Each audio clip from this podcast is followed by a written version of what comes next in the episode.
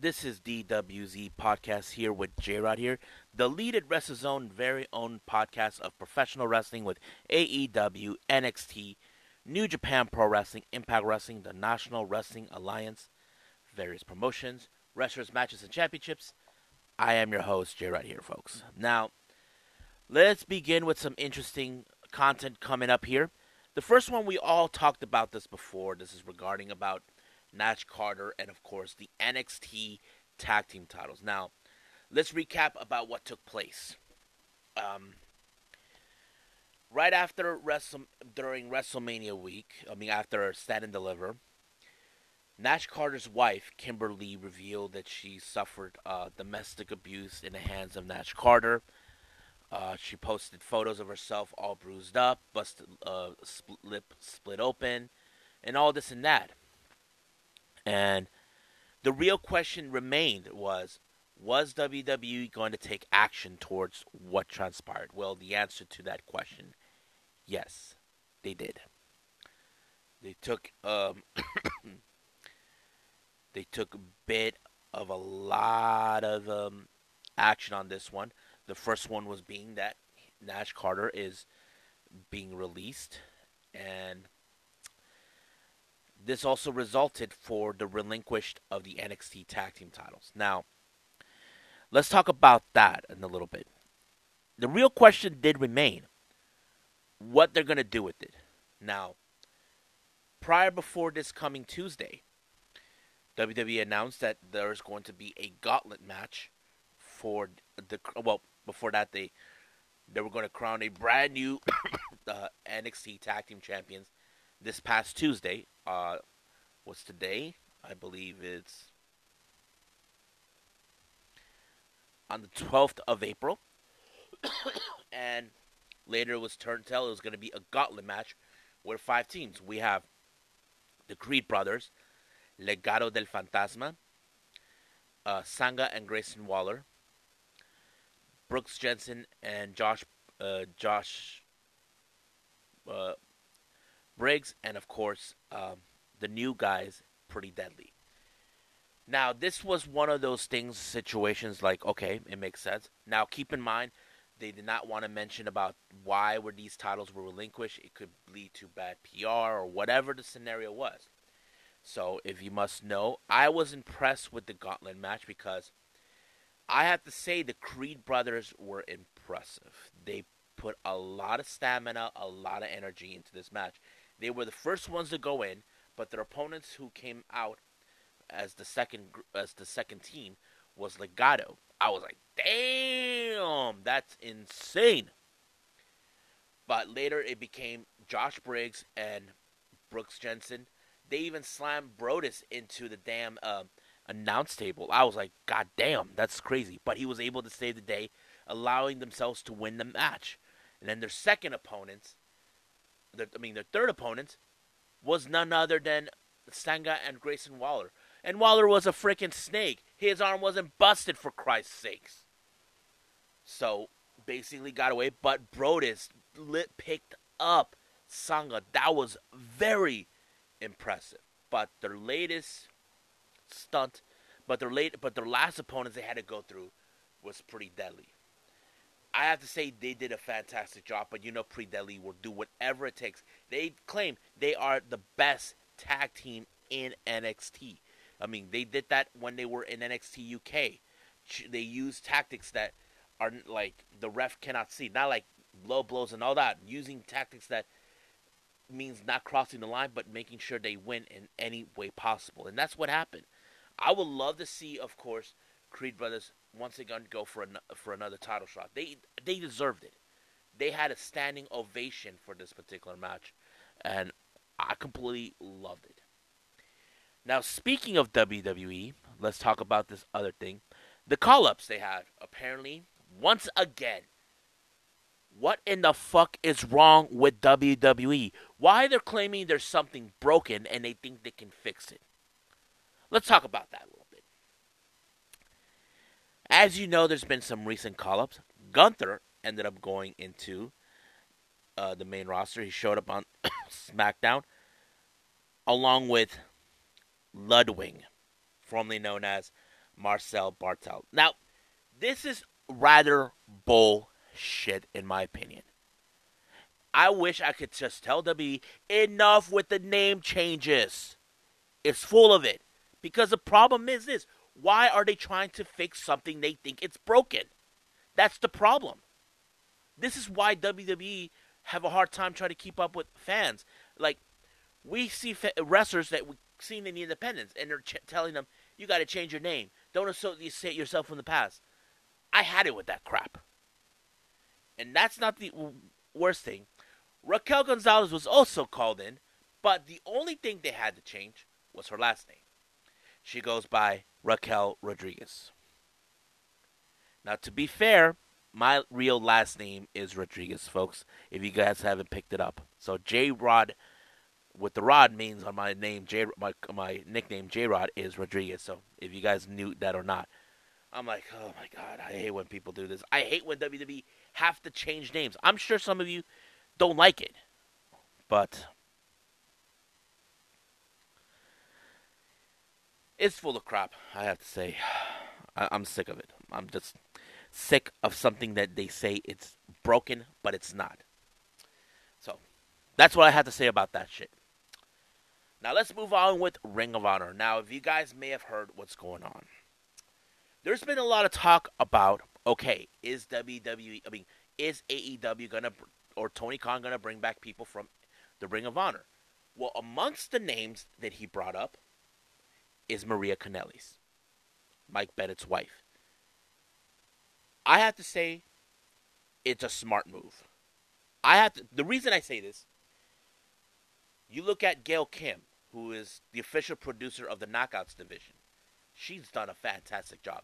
I have to say, Maria Kanellis is in the same type of level as Gail Kim she did a fantastic job. Even she mentioned on a podcast interview, she loved the job. I mean, it's a no brainer, in my opinion, to have her come back and be the lead of the women's division. Try to, to be that same kind of person that produced the women's division in Ring of Honor. It's a no brainer. I mean, I, right now, eh, from what I understand about what's going on with her, she's only ex- not she's not exclusive with with Impact Wrestling. but she does have a an agreement with them on pay per view appearances and all this and that. But that's soon to be expired later. So, it, but she did say she's going to be working on another project. But I hope she does come back to to um, Ring of Honor because I feel she's the right person for the right job, and I, I it would be a damn fool. Uh, uh Maria's a damn fool if she doesn't take this job because I feel She's done a good job, and I think Tony Khan valued that. That that's what I think people don't understand. I think Tony Khan is trying to figure out in the Ring of Honor roster who is valuable to him, who could be a value to the future of Ring of Honor, and I think that's what he's trying to figure out. It would make absolute sense about that. Now, related to Ring of Honor, as you know, we have brand new signees that were signed to AEW, but they will be part of the Ring of Honor roster. And that is, of course, the Gates of Agony. Toa, Liona, and Kaun. Now, Kaun has been with Ring of Honor as part of the SOS with Moses and part of Shane Taylor's promotions. Toa Liona, he's this new guy I've seen mostly at AEW Dark or Elevation, but he was impressive on one match in particular that I saw. I'm not sure if Tony Khan caught that intention. If he did, I'll be happy the to say it's one of the most smart decisions to move. I have to say yes. Kaun was part of the Ring of Honor, but for a short time, but he's back. I'm glad for that too. So that's pretty much it with the Ring of Honor stuff. So let's move on to the next subject. Now this one is a bit of a not tragedy, but more like I just can't believe it happened. This past Sunday in Japan, April 10th, Pro Wrestling Zero One founder Shinjiro Otani went paralyzed. Now, you probably say, how in the hell did that happen? Well, this is what took place. He was in the main event to take on Takashi Sugiura. Sugiura pulled a German suplex and he tossed him to the turnbuckle. Now, once that happened, they noticed something was wrong. Now, this is what I did here. Otani is fully conscious. He can hear, he can see, but he can't move. Now, they had to tell the people to please exit out the building due to the fact they are transporting him out on a stretcher, and it's understandable. Um, representatives of the G1, I mean, a zero one said uh, he suffered a injury in the spinal, in the clavicle spinal cord, that requires surgery. If they didn't take care of that now, it would be degraded. Basically, Otani is 49 years old, and I'm like, dang, that's gonna suck. But the, he had the best uh, wishes from William Regal, Samoa Joe, uh, Christopher Daniels, Natalya. But I heard this interesting news that uh, Kairi, um, Kairi Sane, is donating her recent merch money to Otani and his family because right now they're going to be facing an uncertain future. Now, the real question is does remain will Otani return to the ring or will he retire but remain as promoter? That is something that's still unclear. We don't know yet. I mean, this past um,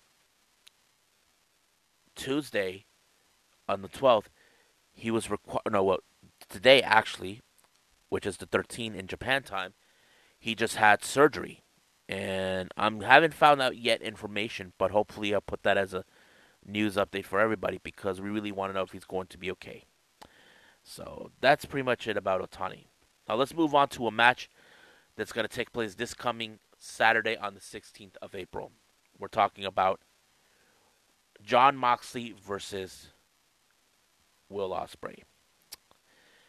How did this match came about? Simple. We all know Jon Moxley ever since he was no longer with WWE he was like a kid again, wrestling wherever he goes, where wherever he goes. But he did talk about how do I say this? Facing the best wrestlers that the world has to offer, like Kazuchika Okada, um, Hiroshi Tanahashi, Shingo Takagi, the best in the world. But one particular person took offense to those words. Or should I say, took offense that he did not mention his name. And that is Will Ospreay. Will Ospreay vented his frustrations on RevPro months ago, saying it's a load of horseshit that he had to talk about Okada, Takagi, um, Tanahashi. And he's like saying, what the fuck is wrong with you? I'm right here. I'm the best in the world, the best right now, and and, and that's what happened.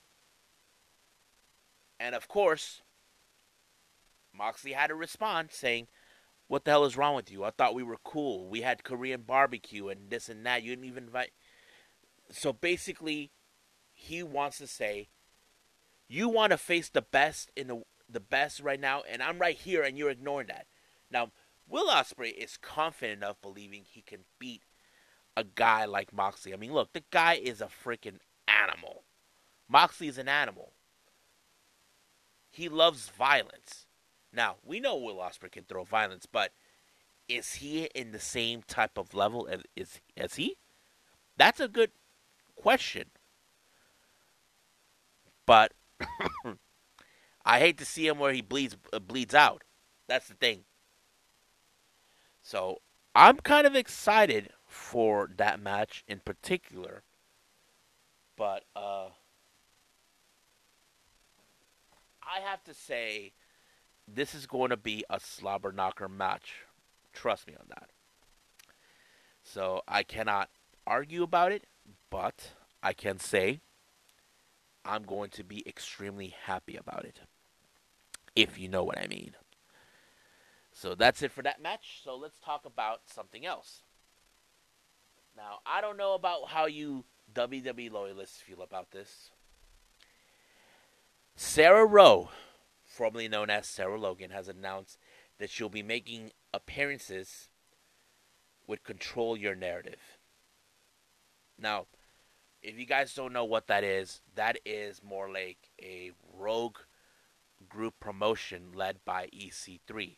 Now, let's talk about Control Your Narrative. Like you probably probably asked me, what the hell is that? Well, let's talk about it a little bit. Control Your Narrative is basically where it's a counter culture show where they step away from the glitz and glamour that WWE were known for over the years. And I have to say that's a very interesting. You can say it more like an anti wrestling show in a, in a certain way.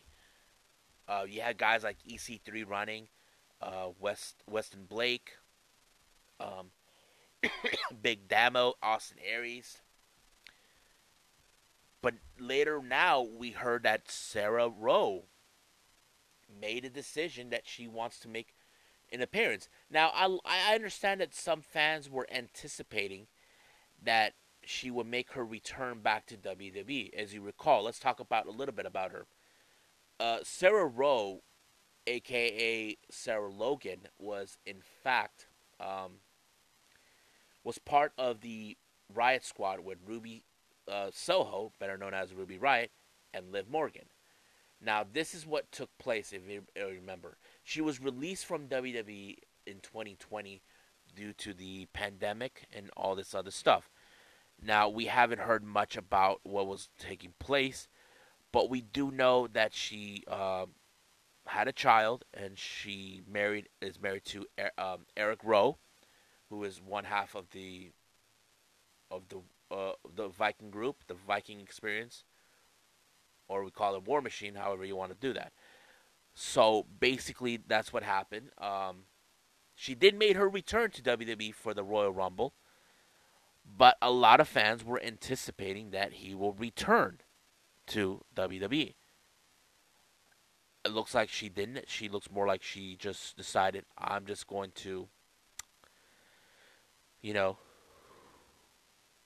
just go with this. Now, it's still unclear at this point whether she's going to be doing this a whole lot.